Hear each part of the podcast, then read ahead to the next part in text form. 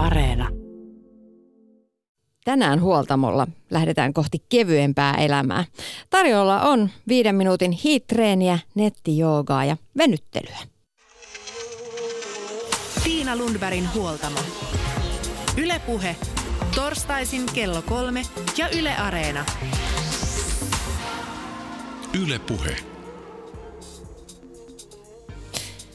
Kiireinen arki ja treeniinto. Ne on toden totta yhdistettävissä esimerkiksi sillä tavalla, että treenaa aina kun voi pienissä pätkissä. Kotona tai kesämökin laiturilla, työmatkalla hotellihuoneessa tai lasten ollessa päiväunilla. Nyt huoltamolla saadaan vinkkejä kotitreenaamiseen myös kehonhuollon näkökulmasta. Minä olen Tiina Lundberg ja vieraana tänään on personal trainer Anna Saivasalmi. Yle Puhe. Anna, millainen on sun oma harjoitteluideologia? No se on sellainen aika rento ja hyvällä fiiliksellä mennään omaa kroppaa kuunnellen ja mm, voisi sanoa, että aina ö, yritän löytää jokaisesta arkipäivästä niitä liikuntahetkiä sieltä, mistä niitä löytyy. Mä elän itsekin tosi kiireistä arkea perhe, perheen kanssa, niin esimerkiksi lasten harrastusten aikana on usein sit se mun aika treenata. Tai aamuisin ennen kuin muut heräilee. Et en ota siitä stressiä, mutta liikkumaan on kuitenkin päästävä. No mitä sä erityisesti painotat silloin, kun valmennat asiakkaita? Ihan samoja juttuja, eli sitä oman, oman kehon, kehon kuuntelemista. Semmoinen pakkoliikunta ja liian kova treeni voi olla, voi olla ehkä semmoinen nykyihmisen äh, ongelmakin tällä hetkellä, että tehdään stressaavaa työtä ja sitten yritetään ikään kuin tasapainottaa sitä tällaisella hyvin rankalla liikunnalla. Toisaalta sitten on ääripäässä, toisessa ääripäässä ehkä sellaiset, jotka ei liiku juuri lainkaan. Eli yritetään löytää semmoinen hyvä kultainen keskitie. No nyt puhutaan siitä, että on menossa ihan huikea treenibuumi. Ihmisiä kiinnostaa hyvinvointi, kiinnostaa urheileminen, kiinnostaa tavoitteet siinä liikunnassa. Miten se näkyy sun omassa työssä? No kyllä se näkyy. Mun valmennettavat on pääasian, pääasiassa hyvin pitkälti samassa elämäntilanteessa, monet kuin minä itsekin. Eli on ollaan niissä ruuhkavuosissa ja ehkä semmoinen suurin tavoite on se semmoinen virkeyden, energian ja semmoisen kokonaisvaltaisemman hyvinvoinnin saaminen siihen omaan arkeen. Monella saattaa olla painonpudotustavoitetta ja voisi sanoa, että sitten kun lapset vähän kasvaa, niin sitten moni alkaa haaveilla vähän, vähän niin kuin tämmöisestä selkeämmistäkin tavoitteista. Joku vaikka haluaa juosta maratonin tai, tai muuta vastaavaa. Onko jotain tiettyjä kysymyksiä tai asioita, joihin haetaan apua ja tukea? No oikeastaan se semmoinen, mikä, mihin, mä, mihin mä törmään tosi usein on, on semmoinen aikapula. Sanotaan, että mulla ei vaan kerta kaikkiaan ole aikaa liikkua. Ja sitten oikeastaan kun ruvetaan niin kuin pohtimaan sitä omaa elämää ja laittaa asioita tärkeysjärjestykseen, niin huomataan, että niitä yllättäen sitten saattaakin sieltä omasta arjesta löytyy.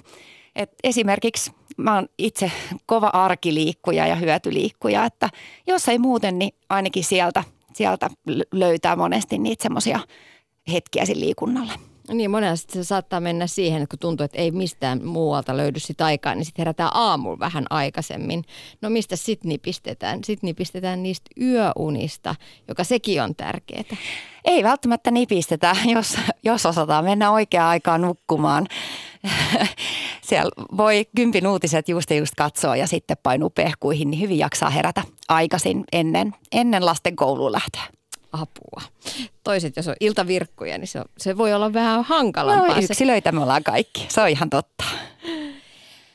Anna Saivasalmi, kun sä työskentelet personal trainerina, niin mitä sä ajattelet, onko monilla ihmisillä tänä päivänä utopistisia ajatuksia oman harjoittelunsa suhteen?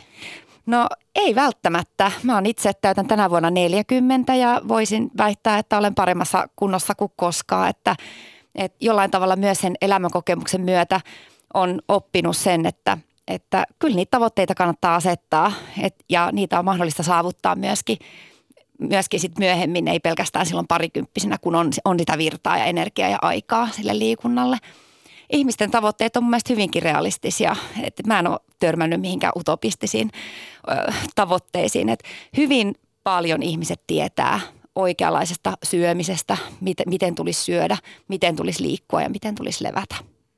Mä lähdin ajattelin sitä, niitä utopistisia tavoitteita siinä, että, että aika monet haaveilee niin kuin tosi isoista asioista, siis sellaisista, että lähdetään niin kuin triatlonia ja pitäisi juosta maratonia ja niin edespäin. Mm.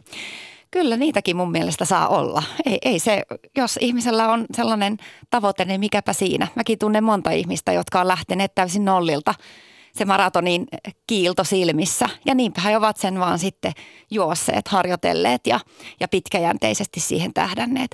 Mutta mä näkisin niin kuin tässäkin taas sen elämän niin kuin kokonaisuutena, että jos on elämässä paljon muutakin, niin, niin silloin voi niin kuin punnita niitä, että mitkä, mitkä on niitä itselle tärkeitä juttuja. Jos se on se maraton, niin se, on, se voi olla hyvinkin se. Tänä päivänä puhutaan paljon levon merkityksestä. Kuinka paljon sä painotat sitä, että pitää muistaa myös levätä? Kyllä mä yritän sitä painottaa yhä enenevässä määrin. Mä oon itse oppinut kantapään kautta sen levon merkityksen. Olen treenannut liikaa ja, ja nipistänyt niistä yöunista. Ja, ja olen huomannut, miten paljon huonovointisemmaksi ja, ja miten paljon se, niin kuin, se palautumisen merkitys, kuinka suuri se onkaan meille. Ja kyllä sitä saa painottaa, varsinkin sitten kun ihminen intoutuu oikein semmoiseen semmoiseen treeniboostiin, niin sitten sit valmentajankin tehtävä on hiukan niin kuin hidastella sitä tahtia. Et lepopäiviäkin pitää pitää. Niitä pitää pitää. Millaiset lajit sun mielestä, Anna Saivosalmi, sopii sitten harrastajalle, jolla on kiireinen elämä ja vaikea päästä tiettyyn aikaan tiettyyn paikkaan? Ja viikot on erilaisia, mm. työ vie ja perhe-elämä vie, kaikki eri suuntiin totta kai. No juoksu ja kävely on aina sellaisia, mitä voi tehdä ihan missä vaan. Ja, ja ne on myös mulle itselle rakkaita lajeja. Aina kun on mahdollista kävellä, niin, niin siirryn jalkasin paikasta toiseen. Toinen on sitten tietysti treenaaminen siellä kotona. Se on myös hyvä vaihtoehto silloin, kun ei ole mahdollista lähteä esimerkiksi kuntosalille tai ohjattuihin jumppiin tiettyyn aikaan päivästä tai illasta. No aika monille pienten lasten vanhemmille käy usein niin, että lasten menot menee omien menojen edelle. Omat treenit jää tekemättä, kun on vanhempainilta, on sairasta lasta, jumppakerhoa, leikkitreffejä, kaverisynttäreitä. Onko se tuttua? Kyllä se on tosi tuttua. Itselläni on nyt jo 10- ja 11-vuotiaat lapset ja harrastavat tosi paljon. Mutta kummasti sitten äh, on saanut sinne omaankin arkeen sopimaan sitä liikuntaa. Parhaita hetkiä on just ne lasten harrastusajat, jolloin lapsilla on ohjattua toimintaa ja itse voi sitten hyödyntää sen tunnin tai puolitoista vaikkapa siihen kävelyyn tai, tai omaan treeniin. Kyllä sieltä pystyy löytämään, kun vaan haluaa, niin sitä, sitä aikaa myöskin itselle ja omalle hyvinvoinnille. Ylepuhe. Tiina Lundbergin huoltamo. Huoltamolla vieraana tänään personal trainer Anna Saivosalmi.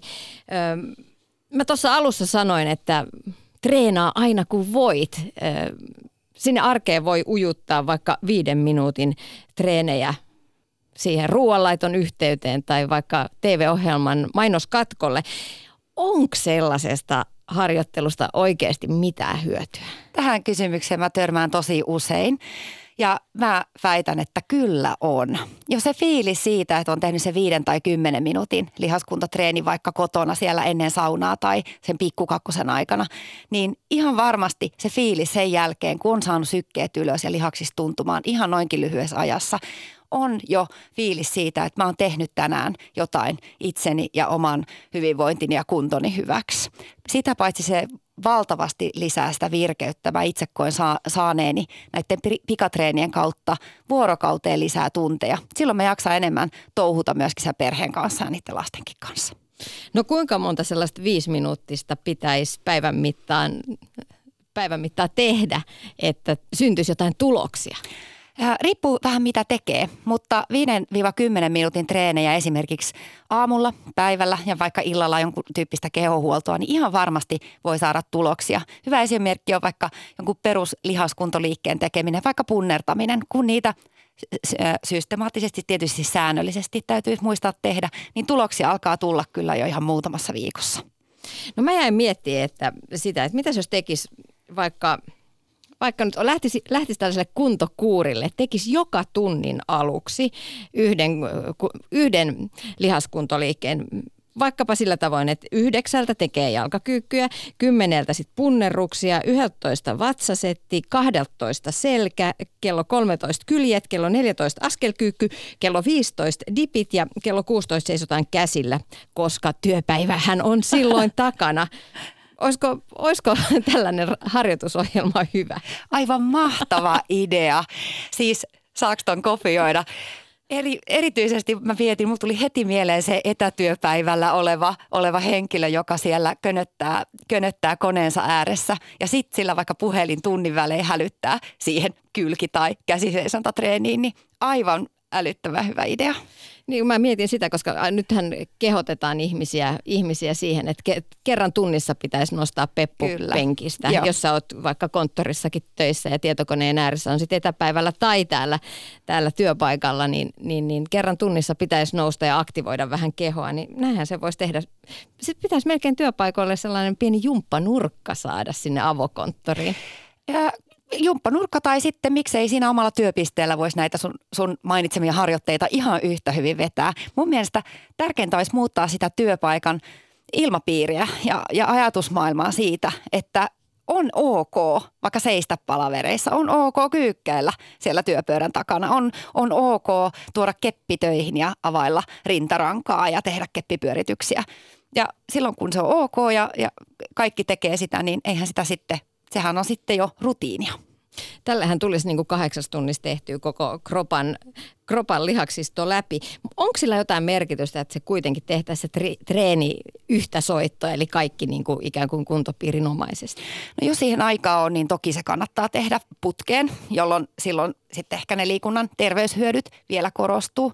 Mutta toisaalta näitä lyhyitä pikatreenejä, varsinkin tämmöisiä kovan intensiteetin hiitreenejä on viime aikoina paljon tutkittu ja huomattu, että niillä on valtavasti terveysvaikutuksia yhtä lailla kuin sitten tämmöisillä pidempikestoisillakin treeneillä.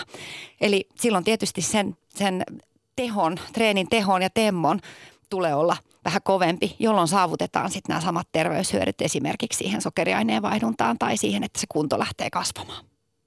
Mutta kerran tunnissa, tunnin aluksi aina tasatunne, jos mm. tekisi pienen liikkeen, niin tarvitaanko siihen jonkinnäköistä lämmittelyä? Riippuu minkälaisista liikkeistä lähtee, lähtee tekemään, mutta noin mitkä sä mainitsit, niin niitä mä näkisin, että ihan yhtä hyvin voisi lähteä kevyesti tekemään ilman lämmittelyä. Ja sitten kun keho siihen ikään kuin lähtee mukaan, niin hiukan sitten loppuun kohden tiivistää tahtia. Eli niitä kyykkyjä esimerkiksi hiukan ensin kevyemmin ja sitten vähän sitä, kun se, aina kun se tietty setti pääsee loppuunsa, niin lisää sitten kyykkyihin syvyyttä ja, ja tehoa.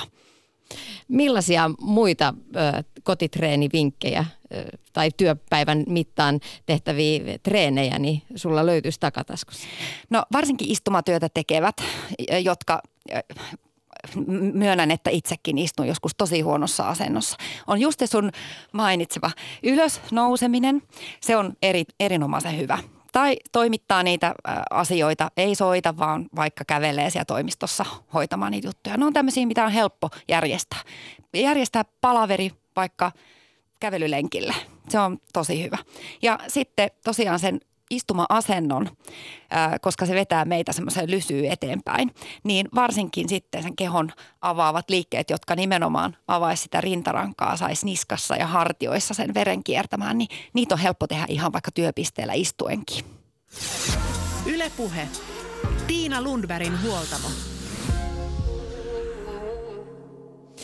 Aivan kohta jatketaan Anna Saivosalmen kanssa täältä studiosta, mutta sitä ennen pieni hetki kehon huoltoa. Venyttelystä väitetään kaikenlaista ja yksi järein väite on se, että siitä ei ole mitään hyötyä. Miksi ihmeessä kannattaisi venytellä? Hyvinvointivalmentaja Helena Rehn vastaa tähän kysymykseen. Yle Puhe. No venyttelyssä on oikeastaan aika monta sellaista asiaa, minkä takia se kannattaa tehdä. Eli kun me ollaan suunniteltu ihmisinä sillä tavalla, että meillä sekä lihakset että jänteet rupeaa lyhenemään ajan myötä. Ja se tarkoittaa myös sitä, että meidän nivelten liikelaajuudet pienenee, joka tarkoittaa sitä, että arkielämä tulee koko ajan raskaammaksi tehdä ihan normaalit liikkeet, jos se liikerata on vajaa. Mutta toisaalta taas sitten myöskin lihaskalvot takertuvat toisiinsa kiinni ja niiden liukuminen toistensa lomassa vaikeutuu, jos ei tee, jos ei tee sellaisia sellaisia liikkeitä, missä nivelet käytetään siellä ääriasennossa. Mutta sitten taas toiselta puolelta niin sellaiset ihmiset, jotka luonnostaan tekevät elämässä paljon ääriliikkeitä, eli käyttää paljon syväkyykkyä, käy, käy niin kuin erilaisissa nivelten ääriasentoja käsittävissä asennoissa, niin ne ei tarvitse läheskään niin paljon venytysharjoitusta. Mutta siis se, että elämä jäykkänä pökkelönä on tietenkin mahdollista, mutta en mä nyt sanoisi, että se mukavaa on. Milloin kannattaa venytellä erityisesti? No toi on oikeastaan monitahoinen kysymys, että liikkuvalla ihmisellä niin, niin treenin jälkeen kannattaa tietenkin palauttaa lihakset lepopituuteensa, mutta ei kannata tehdä pitkäkestoisia venytyksiä. Sitten taas paljon nykyään niin suositaan dynaamista venyttelyä, toiminnallisia liike- liikkuvuusharjoituksia sen takia, että, tota, että oikeastaan nämä tällaiset pitkäkestoiset liikelaajuutta pidentävät venytykset on menettämässä suosiotaan sen takia, että ne, ne ei välttämättä ole normaalielämässä tarpeellisia niin paljon kuin mitä aikaisemmin käsitettiin. Että, tota, että, että oikeastaan niin kuin yleisesti ottaen, niin jos tekee tällaisia dynaamisia liikkeitä, jossa käytetään niveliä ääriasennossa, niin se on aika lailla hyvä tällaisen tavallisen sohvaperunan elämän reseptiksi. Avataan nyt vähän aluksi näitä termejä. Liikuntalan ihmisten puheessa vilisee sanoja kuten staattinen venyttely, dynaaminen venyttely, toiminnallinen liikkuvuusharjoittelu. Lähdetään tuosta staattisesta venyttelystä. Mitä se on? Staattisella venytyksellä tarkoitetaan sitä, että asetutaan venytysasentoon, jossa siellä lihaksessa tuntuu venytys ja sitten pysytään siinä venytysasennossa. Yritetään pikkuhiljaa lisätä sitä venytystä, eli joka uloshengityksellä koitetaan pikkusen päästä pidemmälle siinä venytysasennossa, mutta tämä on niin kuin staattinen venytys perinteisimmillään ja sillekin on oma paikkansa ehdottomasti, että se on ihan, ihan hyvä venytysmenetelmä sekin, mutta enemmän nykyään käytetään sitten näitä dynaamisia venytyksiä. No mistä silloin on kysymys? Dynaaminen venytys tarkoittaa sitä, että siinä tapahtuu liike, että se ei ole pelkkä staattinen paikallaanpito, vaan siinä myöskin niin kuin liikutaan ja siinä ei välttämättä pysytä niin kauaa tai ei pysytä niin kauaa kuin mitä staattisessa. Staattinen venytys saattaa kestää, niin kuin sitä saatetaan ihan jatkaa sinne kolmeen minuuttiin saakka, jos halutaan pidentää liikelaajuuksia. Mutta dynaamisessa venytyksessä niin lihas käytetään siellä ääriasennossa ja sieltä mennään sitten pois, mutta, mutta siis varovasti ja hallitusti koko ajan. No toiminnallinen liikkuvuusharjoittelu on noussut yhä enemmän esille. Mikä erottaa sitten tällaisen dynaamisen venyttelyn ja toiminnallisen liikkuvuusharjoittelun? No siinä oikeastaan menee se raja vähän, vähän sekaisin ja tota, paljon liikkuvuusharjoittelusta, toiminnallisessa liikkuvuusharjoittelussa tehdään nimenomaan dynaamisia venytyksiä, mutta ne yhdistetään aktiiviseen lihastyöhön. Eli siinä saatetaan tehdä sellaisia liikkeitä, jotka voi olla ihan raskaankin tuntuisia lihaksille, mutta siellä käytetään myös sitä niveltä siellä ääriasennossa. Eli se on kuuluu kategoriaan dynaamisia venytyksiä, mutta kun siinä on toiminnallista liikkuvuusharjoittelua, se tarkoittaa, että siinä on se lihastyö, aktiivinen lihastyö mukana. Helena Rehn kirjassasi hyvinvointia venyttelystä ideoit tällaista aamuista venyttelysessiota jo ennen kuin nousee sängystä. Tämä kuulosti mielestäni aika, aika mielenkiintoiselta ja hyvältä. Mitä hyötyä siitä olisi tällaiselle tavalliselle sohvaperunalle, että jo siellä aamulla kun unihiakkaa kaivelee silmistä, niin samalla sitten tekisi esimerkiksi tällaisia kiertoliikkeitä.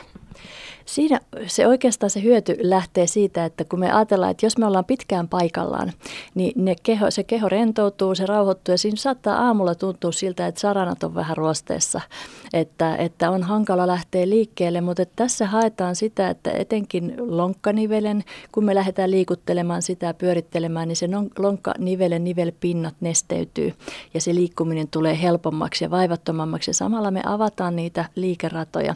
Rangassa sama homma, kun me tehdään vähän kiertoja ja sitten haetaan niitä rangan liikeratoja auki, niin se ranka nesteytyy ja siellä tosiaan pääsee sitten helpommin, helpommin tämä päivä liikkeelle. Mutta se, mikä on myös hirmu tärkeää, on se, että ne rangan asentoa ylläpitävät lihasryhmät aktivoidaan siinä samalla. Eli tarkoittaa sitä, että, että kun nouset ylös sängystä, niin sulla onkin jo siellä rangassa tuki, eikä niin, että siellä on kaikki, kaikki syvät vatsalihakset ihan rentoutuneessa asennossa ja, ja, tota, ja sillä tavalla saadaan itsemme nopeammin valmiiksi päivään.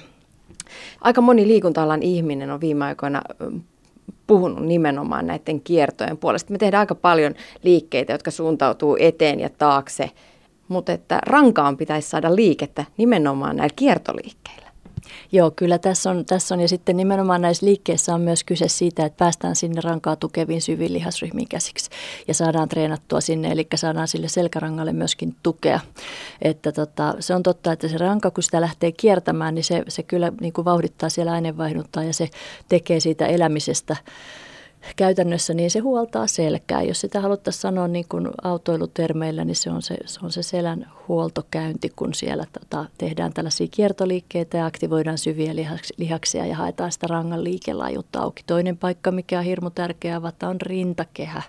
Että se on sellainen, mitä meillä istumatyöntekijöillä helposti lähtee supistumaan rintakehän liikkeet ja rintalihakset supistumaan, niin niin kun saadaan niitä laajennettua, niin se on kyllä ihan koko elämä tuntuu kevyemmältä.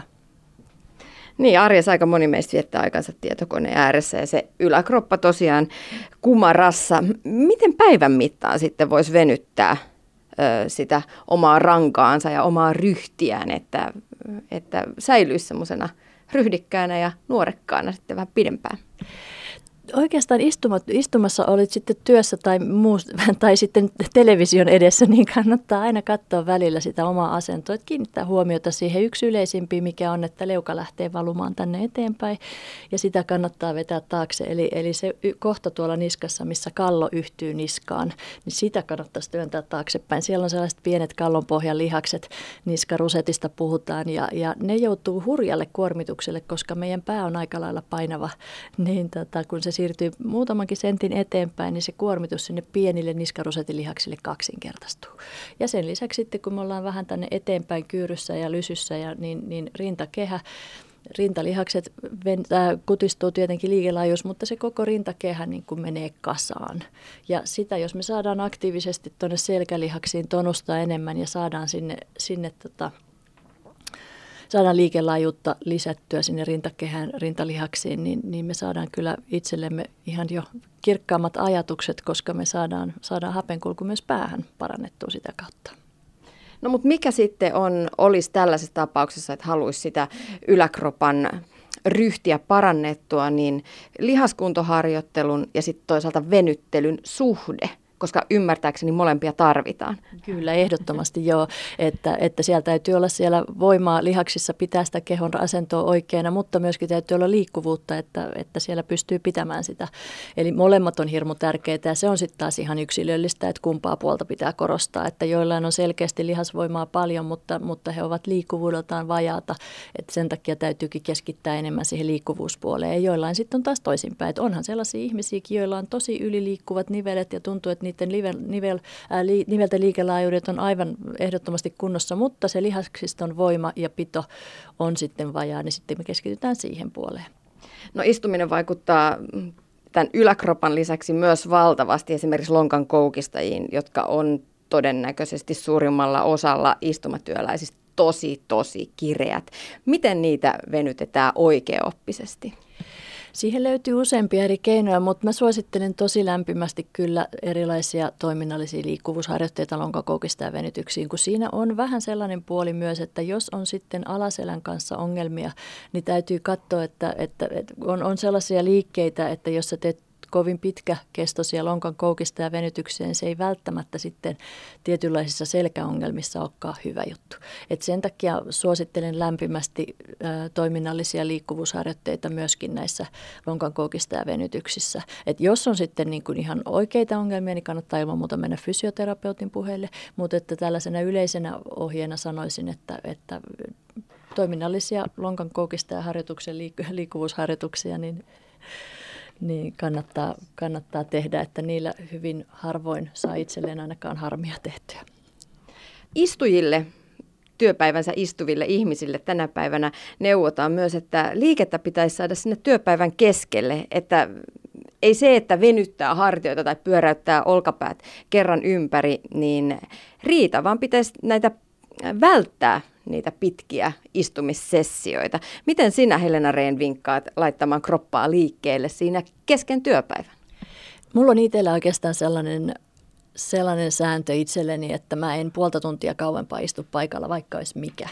Että mä nousen ylös, mä lasin vettä, mä vien koiran ulos, mä teen mitä tahansa, mutta, mutta mä nousen sieltä ylös. Ja se on, se on mun mielestä ollut hyvä, että vaikka ei menisi mitään muuta kuin menisi keittiöön ja kuori porkkanan ja, ja sen ajan istuu syväkyykyssä siinä roskiksen vieressä, niin se on jo hirmuisen hyvä asia. Että yleisestikin kannattaa ihan arkielämään ottaa tällaisia isoja liikkeitä ja syväkyykky on yksi mitä mä kyllä lämpimästi suosittelen harjoittelemaan, että se on aivan ihana asento keholle. Niin, siinähän voisi vaikka miettiä, että katsoisi ilta-uutiset syväkyykyssä Aivan. sitten. Kyllä, kyllä vaan, kyllä. No sitten jos me puhutaan liikkuvista ihmisistä, jotka harrastaa liikuntaa, niin miten venytellä ennen tai jälkeen liikuntasuoritukset, äh, suorituksen? Ähm, millaiset venytykset vie eteenpäin ja parantaa sitten suorituskykyä?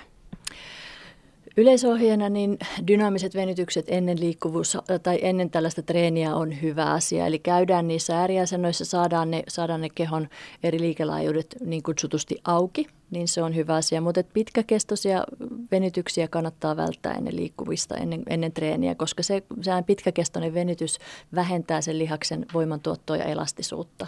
Niin se myöskin sitten lisää, lisää vahingoittumisriskiä, jos sellaisia tekee etukäteen. Sitten jälkeenpäin kannattaa tehdä sellaisia puolipitkiä tai taas jälleen kerran dynaamisia. Että tota, että heti sen treenin jälkeen, riippuen tietenkin treenin intensiteetistä, niin ei kannata tehdä kovin pitkiä venytyksiä. Et jos haluaa tehdä pitkiä venytysharjoituksia, niin se on sitten ihan oma treeninsä, joka tarvitsee lämmittelyt, mutta että ei tällaista kovaa treeniä siihen alle. No millaisessa tilanteessa sitten kannattaa tehdä sellaisia pitkäkestoisia venytyksiä ihan omana harjoitteena? No mä sanoisin, että jos on esimerkiksi just nämä takareidet, kovasti kireänä ja se on sellainen lihasryhmä, jonka oikeasti tarvii pikkusen enemmän sitten huomiota, jos se kiristää kovasti. Niin sellaisille kannattaa tehdä ihan, ihan lämmittely ja sitten sen jälkeen pistikäkestoisia venytyksiä. Että voi tehdä ihan sillä tavalla, että vaan rentoutuu siihen takareiden päälle. Sellaiseen asentoon olisi hyvä löytyä, joka on mukava itselle. Ja jossa etenkin takareiden kanssa niin olisi tosi hyvä, jos saat käytettyä maanvetovoimaa puolellasi. Eli jos on kovasti jäykkä, niin sitä ei välttämättä kannata nostaa ylös sitä jalkaa tai edes, edes istua, istua tota lattialla 90 asteen kulmassa, vaan voi istua vähän ylempänä ja sitten venyttää sitä suoraan jalan puolelle, mutta katsoo, että ei venytä niin kuin polven kohdalta yli, että mitään painetta sinne ei kannata laittaa.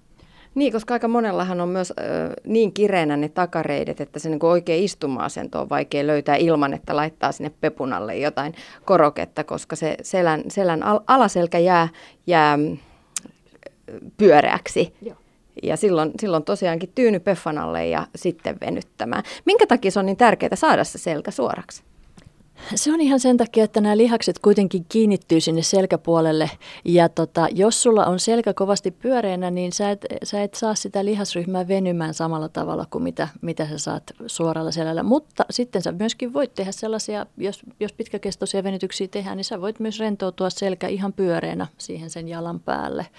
Mutta se kannattaa kuitenkin mun mielestä aina noin aloittaa sieltä, että työnnät rintakehää sitä reittä kohti, että se olisi se, se, olisi se etenemissuunta. Tänään meillä huoltamalla on ollut teemana kotitreeni tai itsenäinen treenaaminen. Jos puhutaan venyttelystä, niin sehän on helppo to- toteuttaa kotona, mutta tietynlainen liikepankki pitää kyllä olla taskussa. Mitkä on tärkeimmät lihasryhmät, jotka kannattaisi käydä kotona venytellessä läpi? Hyvä kysymys ja aika lailla yksilöllinen, mutta sanoisin, että kannattaa tehdä sellaisia ää, toiminnallisia liikkuvuusharjoitteita, jotka kohdistuu useisiin eri lihaksiin. Eli siinä saadaan monta eri lihasryhmää yhtä aikaa venytettyä. Ja kyllähän nämä takareisi, lonkakoukistajat ja sitten rintakehä on sellainen, että en ole vielä juurikaan tavannut tavallisissa ihmisissä, urheilijoissa kylläkin, mutta että tavallisissa ihmisissä ei juurikaan löydy sellaisia, keinoilla olisi liian liikkuvat rintakehä, että, että, että kyllä mä sitä, kyllä mä sitä yläselkää ja, ja rintalihaksia venyttäisiin. Esimerkiksi yksi hyvä paikka on oven karmit. Kun olet menossa ovesta, ovesta sisään ulos sisällä kodissasi, niin kannattaa laittaa kädet leveille siihen oven karmeen ja vastaan pitää hartiat alhaalla ja painaa sitä rintakehää eteenpäin. Tämä on yksi sellainen tosi helposti suoritettava kotona. Ja sitten sit tosiaan niin suosittelen syväkyykyssä käymistä silloin, kun esimerkiksi teet jotain pientä siellä lattian tasolla – vaikka, vaikka nostat jotain kirjaa tai vaatekappaletta sieltä tai jotain muuta kevyttä, niin kannattaa siellä, siellä käydä kyllä. Ja tosiaan, tosiaan kannattaa niin kuin tehdä siitä syväkykyasennosta kaveri. Se on lonkalle tosi hyväksi, se on alaselälle tosi hyväksi ja se on, se on yleisestikin, siinä tulee painetta sitten myöskin saada nesteytettyä polvia ja näin, että se on, se on yksi sellainen ihmisen, alkuihmisen hyvä asento. Joo, mutta aika moni vähän pelkää sitä syväkyky just sen takia, että se tuntuu niin rajulta polville ja niin edespäin. Millainen on oikea syväkykyasento? Jos, jos on polvissa ongelmia, niin syväkyykky ei tietenkään ole se, mistä kannattaa aloittaa. Mutta jos on polvet kunnossa, niin se kannattaa ihan kokeilla, että, että sillä tavalla, että saa jalat haara-asennossa ja polvet ja saman jalan varpaat osoittaisi samaan suuntaan, se olisi tärkeää. Mutta että jos alussa tuntuu siltä, että on helpompi pitää kantapäitä ylhäällä, niin fine, pidetään kantapäitä ylhäällä, mutta pikkuhiljaa nekin saa alas ja asentoa vähän muuttamalla, liikuttamalla, niin saa sen asennon luontevaksi. Että kyllä mulla on ollut monta sellaista asiakasta, jotka alussa ei millään voinut kuvitella pääsevänsä syväkyykkyyn, mutta, mutta jotka on, on saanut siitä sitten ihan luonnollisen osan omaa päiväänsä. Mutta yksi hyvä kysymys sit siinä kohdassa, kun puhutaan venyttelystä ja kotona tehtävästä treenaamisesta, on se, että miten siitä saisi tehtyä rutiini, miten se tulisi tehtyä. Kyllä aika monella varmaan on suunnitelmissa aina silloin tällöin venytellä ja onpa lähipiirissä ystäviä, jotka on poistaneet olohuoneesta eh, tämän sohvapöydän sen takia, että on tilaa venytellä, mutta siihen se sitten jää. Miten siitä saisi tehtyä rutiinin? Se, mä näen sen sitä kautta. Mä, mä oon tehnyt harjoitusohjelmia sadoille ihmisille ja mä oon nähnyt sellaisen, että kun oppii rakastamaan sitä tilaa, miten kevyttä se elämä on silloin, kun mikään korkealle hyllylle kurkotus tai, tai mikä tahansa kiertoliike ei tunnu raskaalta, niin se on oikeasti sellainen asia, joka tuntuu sitten elämässä kokonaisvaltaisesti kevyemmältä. Niin, niin se, että kun me ensin opetetaan se kroppa siihen, että, sillä, että käydään eri lihasryhmät läpi, tehdään venytyksiä, niin vähän aikaa kun näitä tällaisia asioita on tehnyt, niin se kroppa rupeaa intuitiivisesti haluamaan sitä. Eli tässä tapahtuu tämä sama ilmiö, mikä intuitiivisessa syömisessä, että jos syöt, jos syöt hampareita ja, ja fast foodia, niin sitähän se keho kaipaa. Ja se ei ole sitä oikeaa intuitiivista intuitiota, mitä meidän pitää kuunnella, mutta sitten kun sä oot opettanut kehos terveellisille tavoille, niin sulta tuleekin erilaisia mielihaluja. Että sieltä tulee, että sun tekee mieli paprikaa tai, tai appelsiinia ja siihen on aina sitten se kehon oikea tarve. Niin tässä venyttelyssä tulee ihan sama juttu. Että, että sen huomaa, kun on jonkin aikaa tehnyt, niin huomaa, että, että istuessaan niin rupeaa automaattisesti vetämään päätä taaksepäin ja venyttämään niitä niskaruusetin lihaksia tai sitten rupeaa tekemään kädellä, kädellä liikkeitä, joilla saadaan sitten rintalihaksia venytettyä, kun huomaa, että, että nyt se paikka tarttisi vähän happea lisää ja, ja venyvyyttä lisää. Että, että mä luotan hirveästi siihen, että ihmisen keho on tosi viisas, mutta sun pitää vaan opettaa se tietämään ja tutustua siihen kehoon ja kuunnella se viestejä, niin sitä kautta siitä tulee kyllä automaatio. Kyllä, kyllä tota, en voi itse kuvitella, että pomppaisin aamulla sängystä ilman, että olen, olen oman rankani herätellyt ja, ja lonkkanivelet voidellut, että, että kyllä niistä tulee sitten tapoja. Ylepuhe Tiina Lundbergin huoltamo. Näin totesi hyvinvointivalmentaja Helena Rehn. Huoltamolla vieraana on personal trainer Anna Saivosalmi. Sä oot kirjoittanut kirjan kotitreenistä. Millaisia haasteita sun mielestä kotitreenaus pitää sisällään? No ensinnäkin mä en lähtisi noista haasteista liikkeelle, vaan nimenomaan, että mitkä on sen kotitreenaamisen hyvät puolet vaikka verrattuna siihen, että mitä, mitä se treeni vaatii, kun lähdetään kodin oven ulkopuolelle ja sen kynnyksen yli. No mitä ne on sitten ne hyvät puolet? no juuri se, että ei tarvitse lähteä, ei ole, ei ole sidottu mihinkään ö, ulkopuolisiin aikatauluihin. Monesti esimerkiksi siirtymiseen ö, treenipaikalle, vaikka kuntosalille, kestää pitkäänkin, jolloin sitten säästetään aika paljon aikaa, kun jäädään sinne omaan kotiin treenaamaan. Siellä voi myöskin treenata stressittömästi ja omaan tahtiin. Monelle se kynnys vaikka mennä ohjatuille tunneille voi olla liian korkea silloin kotitreenit on loistojuttu. Tunne monia vaikkapa sitten pienten lasten äitiä, joilla ei ole mahista lähteä sieltä kotoa, niin silloin vaikka lasten, lapsen päiväunia aikana, niin kotitreeni on ihan mahtava. Sitä paitsi se on tosi edullista. Niin ja kyllä mä oon joskus miettinyt, että onko tässä mitään järkeä, että otetaan auto alle ja ajetaan kuntosalille polkemaan polkupyörää ja sitten tullaan takaisin autolla kotiin. Niin, Niin. Vaikka siis oikeasti onhan se tehokasta liikuntaa ja näin, mutta joskus on mieleen hiipunut, kun siellä spinningpyörän päällä itsekin aika paljon ajan, mm. ajan niin tota, kyllähän se kuulostaa vähän älyttömältä. No kyllä se kuulostaa. Täytyy myöntää. No mutta jos mä ajattelen itse kotitreenin haasteita, niin, niin kyllähän aika pitkälti se, että kukaan ei valvo mitä teet, niin tunnustan, että mulla itsellä ainakin ne kaksi viimeistä toistoa jää tekemättä sen takia, koska ah, tuntuu jo niin pahalta. Hmm. Niin voi helposti käydä, jos lähtee ikään kuin kylmiltään ilman minkäänlaista suunnitelmaa ja ohjelmaa tekemään. Mä olen itse löytänyt itseni jääkaapilta hakemasta, hakemassa jogurttia tai muuta kesken treenin, jos mulla ei ole sitä selkeää ohjelmaa, mitä teen juuri täl- tänään ja tässä. Mutta kun se ohjelma on, niin, niin silloin todellakin ne viimeisetkin toistot tulee tehtyä. No toinen haaste on sitten tekniikka, että tulisi tehtyä ne liikkeet ihan oikeasti oikein. Kyllä, ja siihen on, kyllä kannattaakin keskittyä ja, ja varmistaa, että ne liikkeet tulee tehtyä oikein. Se, että tuossa mun kirjassa on kuvat oikeista liiketekniikoista, mutta myöskin monista liikkeistä löytyy esimerkiksi sitten videomateriaalia, josta voi vielä varmistaa, jos on epävarma, että miten – miten ne polvet nyt vaikka siinä kyykyssä pidetään tai, tai missä, missä kohtaa nyt sitten punneruksessa niiden käsien kuuluu olla. Niin ja sitten, että onhan ne omat polvet sitten siinä tehdessä oikeassa asennossa. Kyllä. Siihen voi sitten hyödyntää esimerkiksi peiliä, jos sellainen sieltä olkkarista löytyy tai kotoa. Sä mainitsit Anna, Anna Saivosalmi äsken pienten lasten vanhemmat. Yksi suuri haaste kotitreenauksessa on se, että koko ajan joku keskeyttää. Vaikka se on niin kuin kaunis ajatus esimerkiksi se, että ota se lapsi mukaan sinne treenaamaan, niin yleensä siinä käy niin, että nämä lapset alkavat tapella tai haluavat kiivetä silloin äidin selkään, kun ei pitäisi. Tai sitten ne haluaa painia tai jotain muuta, mutta se ei vaan toimi.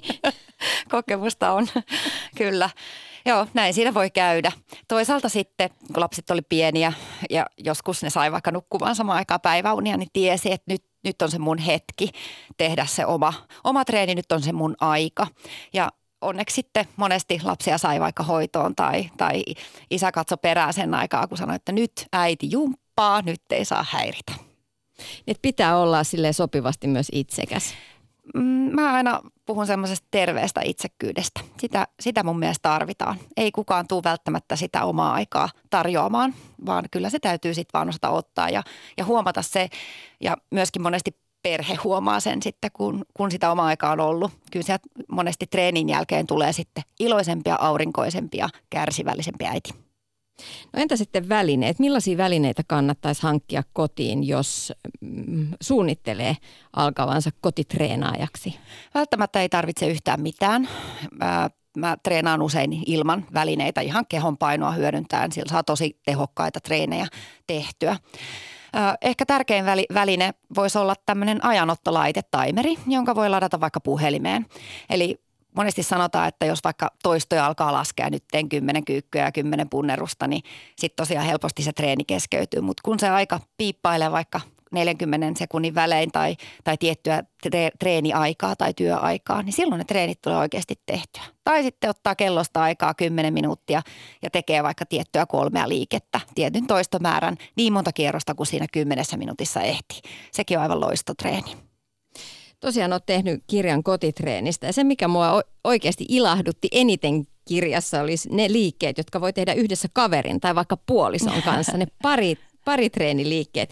Treenaatko itse miehesi kanssa? Kyllä me treenataan, joo. joo. E, ja tämä treenikin on, on, mikä tästä kirjasta löytyy, niin se on ihan testattu monta kertaa käytännössä. Se on tosi hauskaa, eihän siitä niin kuin nauramatta selviä siitä paritreenistä, mutta toisaalta miksi treenaamisen pitäisi olla aina niin hirveän vakavaa? Mitä sitten, jos on kumppanit vähän eri kokoisia? Miten se silloin toimii? Kyllä se toimii. Sitten täytyy ehkä vähän varjoida niitä liikkeitä ja katsoa, että mihin sitten voimatasotkin voi olla vähän erilaisia, että mihin, mihin ne voimat riittää, niin, niin varmasti löytyy kaikille sopivia paritreeniharjoitteita myöskin. Anna Saivosalmi, anna yksi paritreenivinkki tälle illalle, mitä kannattaisi kokeilla vaikka oman kumppanin kanssa. Vaikka läpy, vatsat on tosi hauska, eli mennään vastakkain, jalat vastakkain lattialle istumaan ja sitten viedään vuorotellen, tehdään istumaan nousuja, vatsaliikkeitä ja annetaan läpy aina siinä puolivälissä. Ylepuhe. Tiina Lundbergin huoltamo. Tämän päivän tekniikka auttaa myös itsenäistä liikkujaa. Sovelluskaupoista löytyy monenlaisia apuja. On näitä taimereita, ajanottoapua kuntopiiriin, harjoitusohjelmia, kuntopiirejä. Kuinka paljon Anna Saivosalmi sä itse käytät digitaalitekniikkaa apuna harjoittelussa? No mä tuotan aika paljon itse erilaista materiaalia tonne, tonne tota, someen. Teen lyhyitä treenivideoita mun, mun Instagram-seuraajille, jotka on tosi suosittuja. Ihmiset on innokkaita kokeilemaan erilaisia liikkeitä ja, ja, ja kokonaisia treenejä, mitä mä oon sinne postaillut. Et sitä, sitä käytän itse. Ja sitten ihan YouTuben ihmeellinen maailma, sieltä löytyy kaikkea mahdollista. Ää, tietysti hiukan saa olla lähdekriittinen kyllä siinäkin, koska sinnehän kuka tahansa voi tuottaa mitä tahansa, mutta kyllä sieltä löytyy kivoja liikevinkkejä, ihan kokonaisia treenejä. Kuinka tarkkaan sä esimerkiksi mittaat sitten omia treenejä sykemittarin tai muiden mittauslaitteiden kanssa? No joskus aiemmin olen mitannut, mutta nyt täytyy myöntää, että eh, mä enemmän haen sit, siitä treenistä sitä hyvää oloa, minkä se treeni tuo. Että en, en usein käytä kyllä mitään sykemittareita. Ainoa mitä ehkä seuraan on päivittäiset askeleet, että ne tallentuu tuonne puhelimeen automaattisesti ja ne on kiva aina välillä päivän jälkeen tsekata, että ahaa, että en ehtinyt tänään treenata, mutta 10 000 askelta tuli silti täyteen. Mitä hyötyä sä näet, että tällaiset mittauslaitteista olisi ihan tavalliselle kuntoilijalle? Kyllä ne, mä uskon, että tiettyyn pisteeseen asti varmasti motivoi. Ja se palaute, mikä sieltä tulee, vaikka vielä tarvitset 2000 askelta, niin tämmöiset aktiivisuusmittarit voi saada sitten illalla vielä lähteä sieltä sohvan pohjalta lenkille tai, tai kävelemään jos muuten ei olisi tullut lähdettyä. Ja niillä voi seurata myöskin sit sitä omaa kehitystä. Esimerkiksi erilais, vaikka jos on painonpudotustavoitteita, niin oman painon merkitseminen näihin ohjelmiin, niin, niin se voi olla myös motivoivaa. Ja itse koin sen aika tärkeäksi siinä kohdassa, kun aloitin erässä elämänvaiheessa lenkkeilyä ja tuntui, että tulee juostua liian kovaa. Niin se vähän hillitsi niitä menohaluja se sykemittari, kun näkee, että nyt mennään liian, liian kovalla sykkeellä ja silloinhan sä et jaksa juosta niin kuin sitä lenkkiä tai ainakin se tuntuu ihan kamalalta ja seuraavana päivänä ei tule lähettyä enää. Se on just näin. Monesti aloittelijat lähtee liian kovaa juoksemaan ja silloin sen oman sykkeen seuraaminen on hyvä, hyvä, hyvä tapa juosta tarpeeksi hiljaa. Myöskin se, että ottaa kaverin mukaan sen lenkille ja pitää sen vauhdin, siinä pitää pystyä puhumaan alueella, niin siinä ei välttämättä sitten edes sitä sykemittaria tarvita. Mutta juoksusovellukset on, on myöskin ihan kivoja, koska silloin voi seurata sitä omaa matkaa ja siihen käytettyä aikaa. Seuraavaksi Huotamolla kuullaan millaisia kokemuksia on Satu Ruberillä.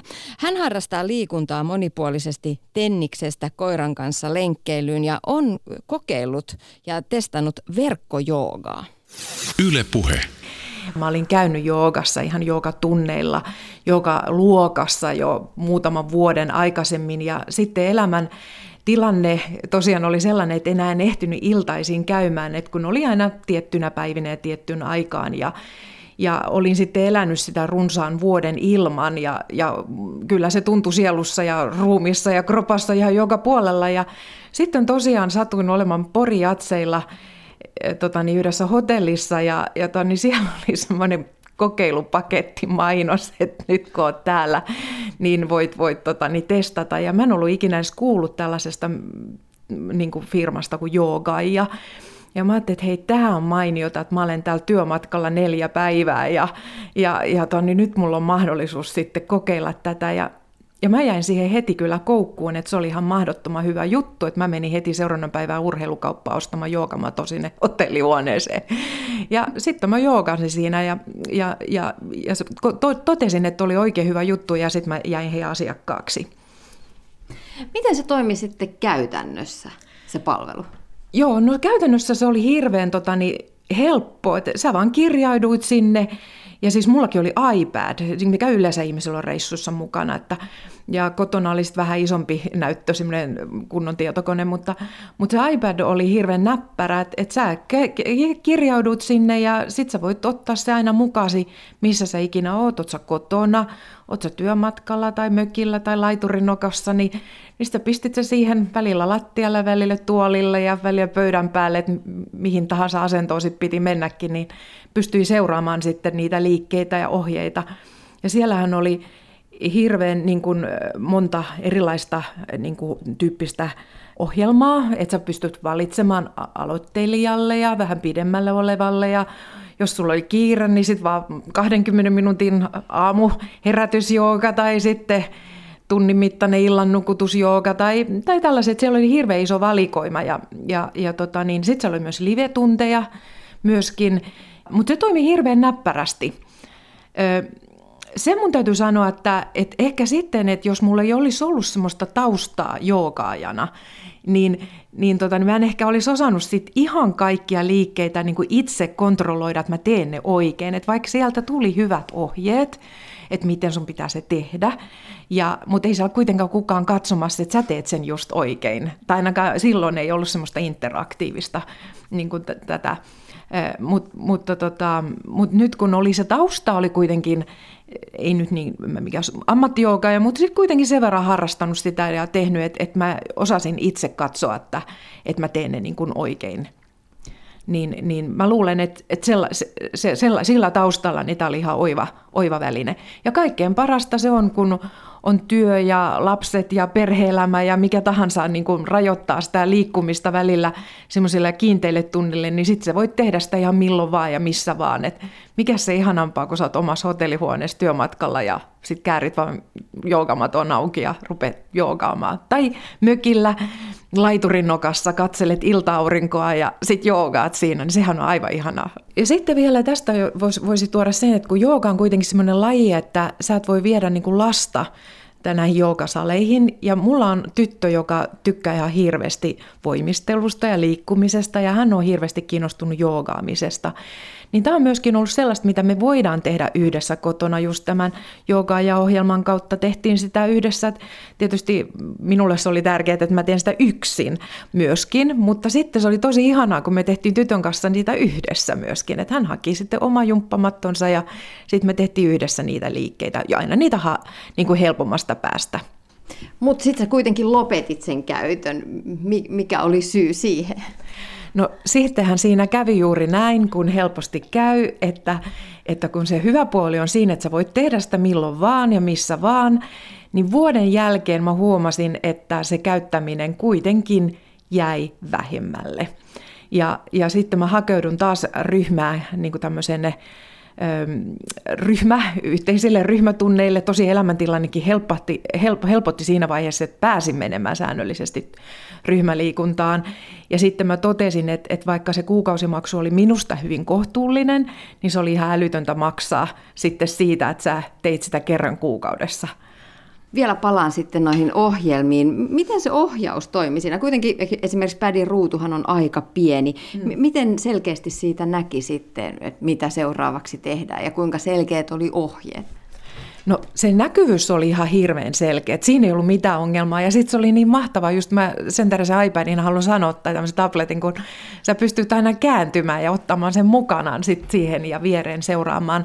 Ja sittenhän monethan liikkeet on myös semmoisia, että kun sä kuulet sen ohjaajan selittävän, niin sun tarvii edes katsoa, kun sä tiedät, miten se tehdään ja mennään ja näin.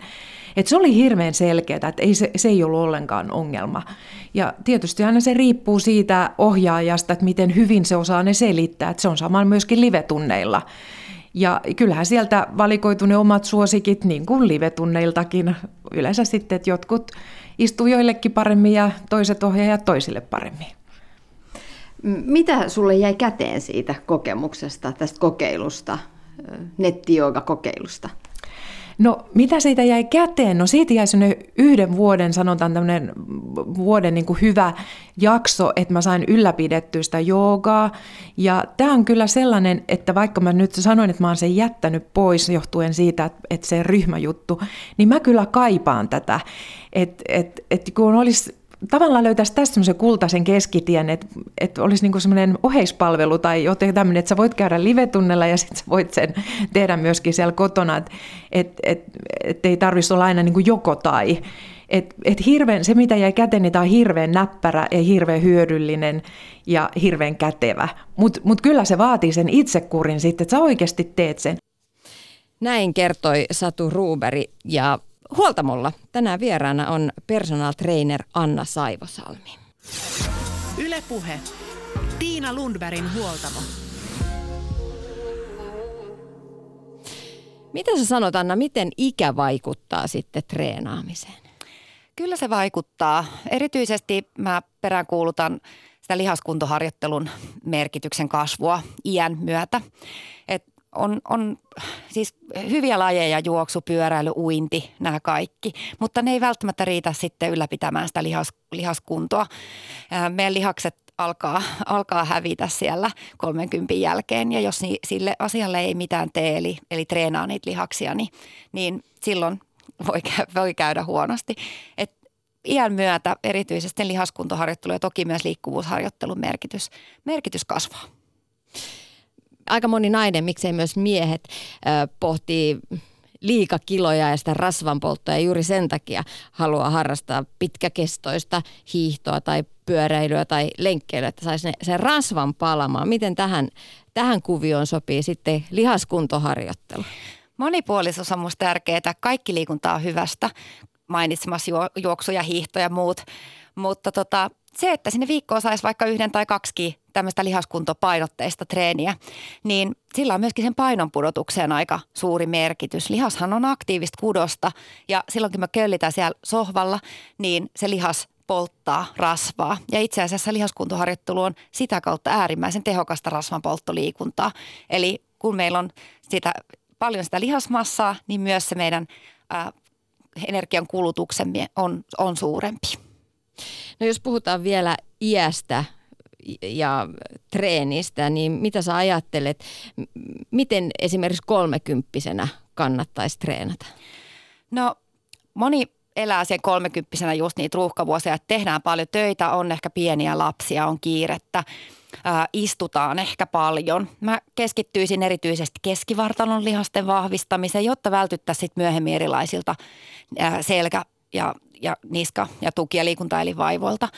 Ää, siihen hyötyliikuntaan panostaisin myöskin tässä kiireisessä elämänvaiheessa. Moni ää, nainen varsinkin la, lasten myötä ää, kokee, että se oma liikunta on jäänyt, niin silloin varsinkin sitten raskausta ja synnytysten jälkeen, niin sen lantion pohjan ja, ja keskivartalon ja vatsan syvien lihasten vahvistaminen olisi tosi tärkeää. No entä sitten, kun vuosikymmen hypätään eteenpäin nelikymppisenä? Ehkä ne lapset on jo kasvanut vähän isommaksi ja sitten omaakin aikaa on enemmän. Joo, nelikymppisenä moni huomaa, että, että sitä rasvaa alkaa kertyä varsinkin sinne keskivartalo seudulle ja silloin ehkä havahdutaan. Moni havahtuu nelikymppisenä, että hei nyt mun on pakko tehdä, tehdä jotakin ja silloin sitten sen liikunnan ottaminen osaksi sitä elämää tulee taas ajankohtaisemmaksi, kun sitä aikaa on silloin kannustan löytämään sen itselle parhaiten sopivan tavan liikkua. Ei ehkä mennä muotivirtausten perässä tai, tai, tai tehdä sitä mitä muutkin, vaan, vaan silloin ehkä mun mielestä olisi viimeistään hyvä hetki niin kuin huomata se, että mikä on, on se mun laji, mistä mä nautin.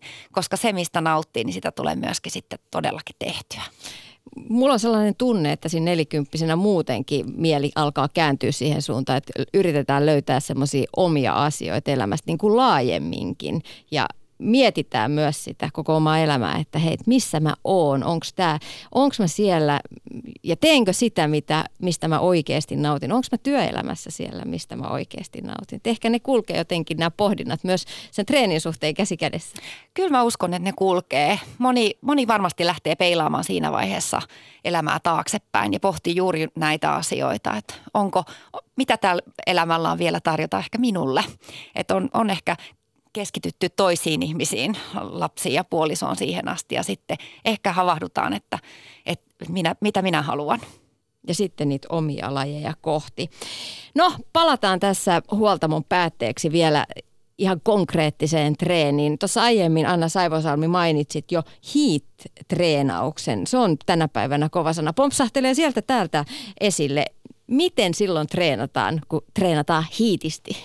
Hiitisti treenataan kovalla temmolla, kovalla intensiteetillä. Ja silloin aika lyhytkin treeni voi, voi hyvin riittää. 10, minuut, 10 minuutin heat-treeni, kovan intensiteetin treeni, niin sillä saa jo valtavan ö, hyvin sykkeet ylös, sillä saa lihakset hyvin töihin.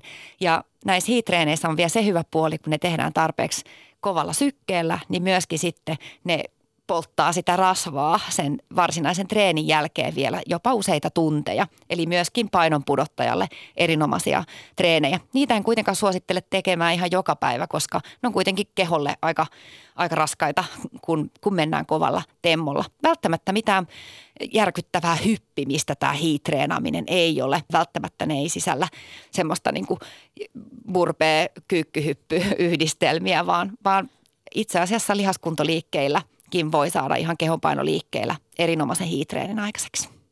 No toinen tämmöinen vähän vieraampi sana, joka tulee treenimaailmasta, on tapatta. Hmm. Mitä se tarkoittaa? Tapata on tämmöisistä äh, melko lyhyistä 20 sekunnin työosuuksista ja 10 sekunnin palautteluosioista koostuva treeni. Ja näitä tapatoja laitetaan peräkkäin aina kahdeksan kappaletta, josta syntyy sitten tämmöinen neljän minuutin tapata. Ja, ja nämä on mun mielestä aivan loistavia, loistavia nimenomaan kotitreeneiksi, koska siinä 20 sekunnissa tehdään tiettyä liikettä, vaikka kyykkyä niin monta kertaa kuin ehditään. Sitten levätään 10 sekuntia ja vaihdetaan toiseen liikkeeseen tai sitten jatketaan niiden kyykkyjen parissa ihan se koko, koko kahdeksan setti kyllä voin sanoa, että heat-vaikutuksen saa aikaiseksi näillä tapata treeneillä myös. Ja ne on tosi helppoja toteuttaa ihan missä vaan ja niillä saa, niihin ei koskaan pety. Mutta sun kirjasta löytyy myös villasukka-treeni. Tietysti. Miten villasukilla voi treenata?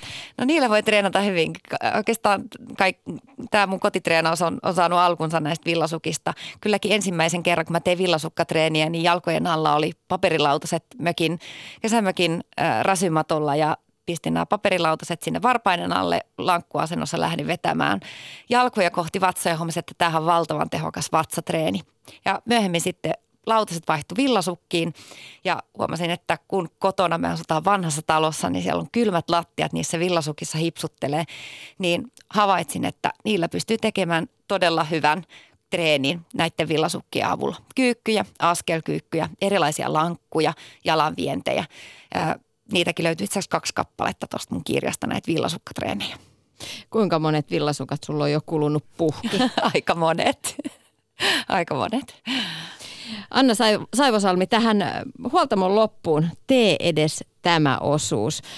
Jos vedetään yhteen, tee edes tämä.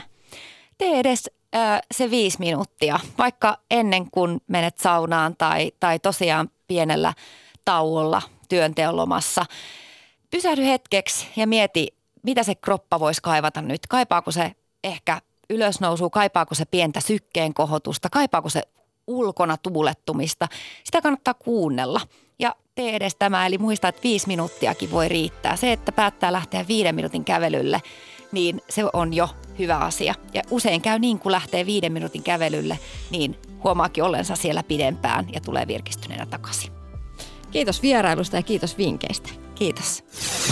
Ylepuhe. Tiina Lundbergin huoltamo.